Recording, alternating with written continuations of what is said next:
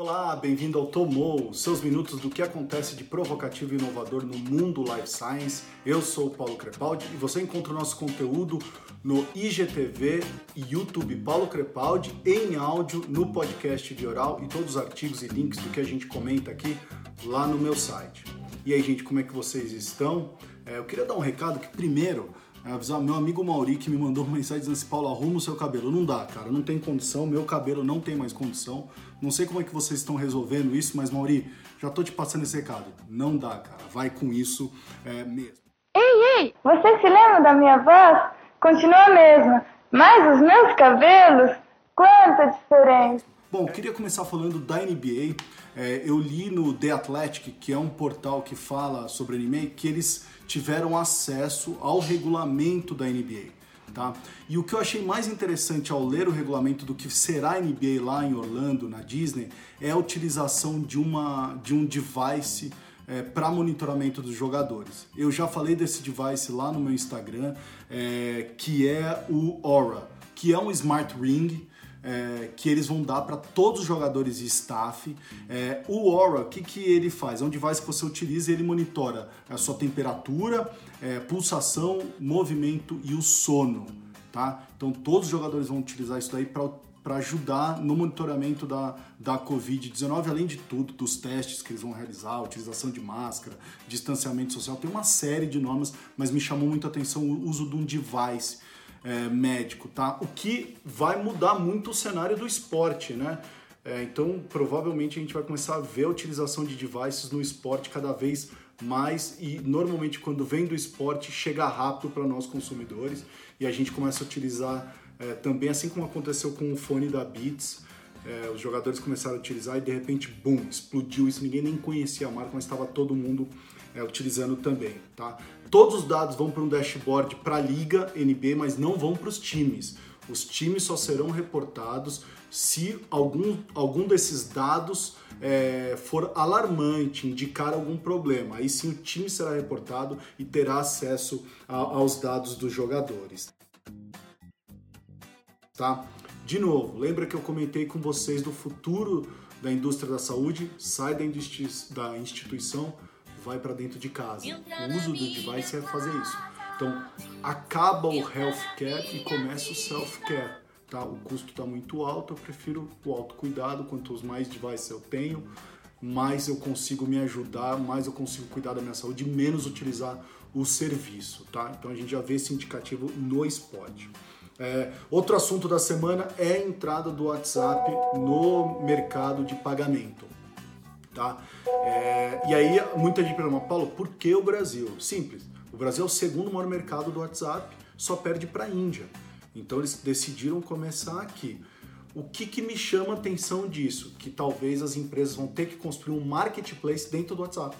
Porque se as empresas, então a farmácia já oferece, olha, me manda pro WhatsApp que eu te faço a entrega é, do que você quer comprar. Então imagina que se o meio de pagamento vai para o WhatsApp, fica muito mais fácil eu fazer todo o contato via WhatsApp do que fazer via um site, ou do que fazer via um Rap, ou do que fazer via um iFood. Ou seja, a gente começa a ver um novo comportamento chegando por essa inserção do WhatsApp é, no meio de pagamento. Tá? Então achei isso muito interessante comentar com vocês rapidamente. Quem mais é, que eu tenho aqui? Ah, dentro do WhatsApp ainda que eu queria falar.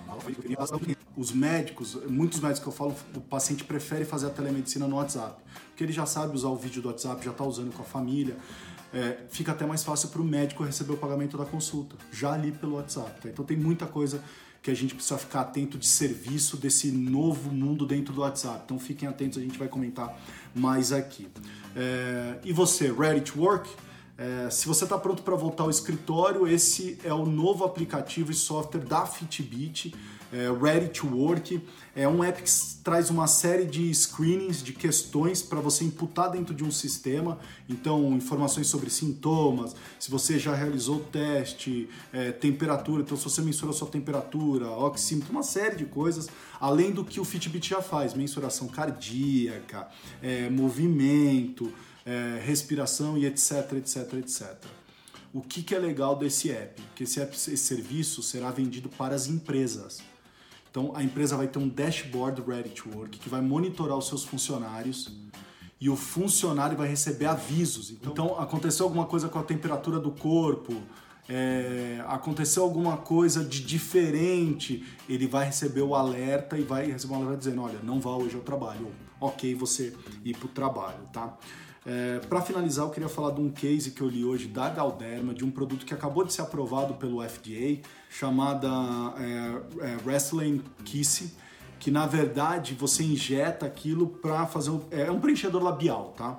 É, mas não é sobre o produto que eu quero falar, eu quero falar sobre a campanha que a Galderma pensou. Então tá todo mundo preso em casa, a Galderma ficou naquela que deve estar tá um monte de gente de produto aí, lanço, não lanço, espero passar isso, não dá mais para esperar, como que eu lanço, como que eu converso. Então a Galderma falou assim, vamos fazer o seguinte, vamos lançar falando da realidade, do que está acontecendo mesmo. Então, em vez de pegar os modelos, colocar em cenários luxuosos, em estúdios, etc., ela fez ao contrário falou com as modelos que ela contratou para essa campanha e falou assim: faça você a foto. A tua experiência, eu quero a tua experiência usando é, esse produto, então faça você a foto. Então as modelos vão fazer as fotos e isso vai virar a campanha é, para o meio digital e etc.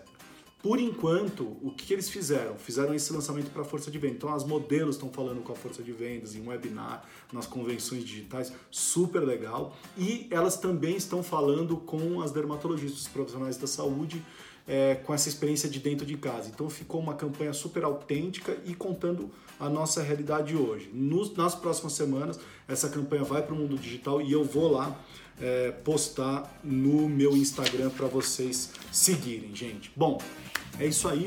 Ficamos por aqui. Enviem comentários, mandem o que vocês querem saber. Se vocês quiserem ouvir eu falar um pouquinho mais sobre health care e self care, mandem aqui que a gente faz um vídeo só sobre isso. Até a próxima segunda-feira de manhã. E aí? Tomou?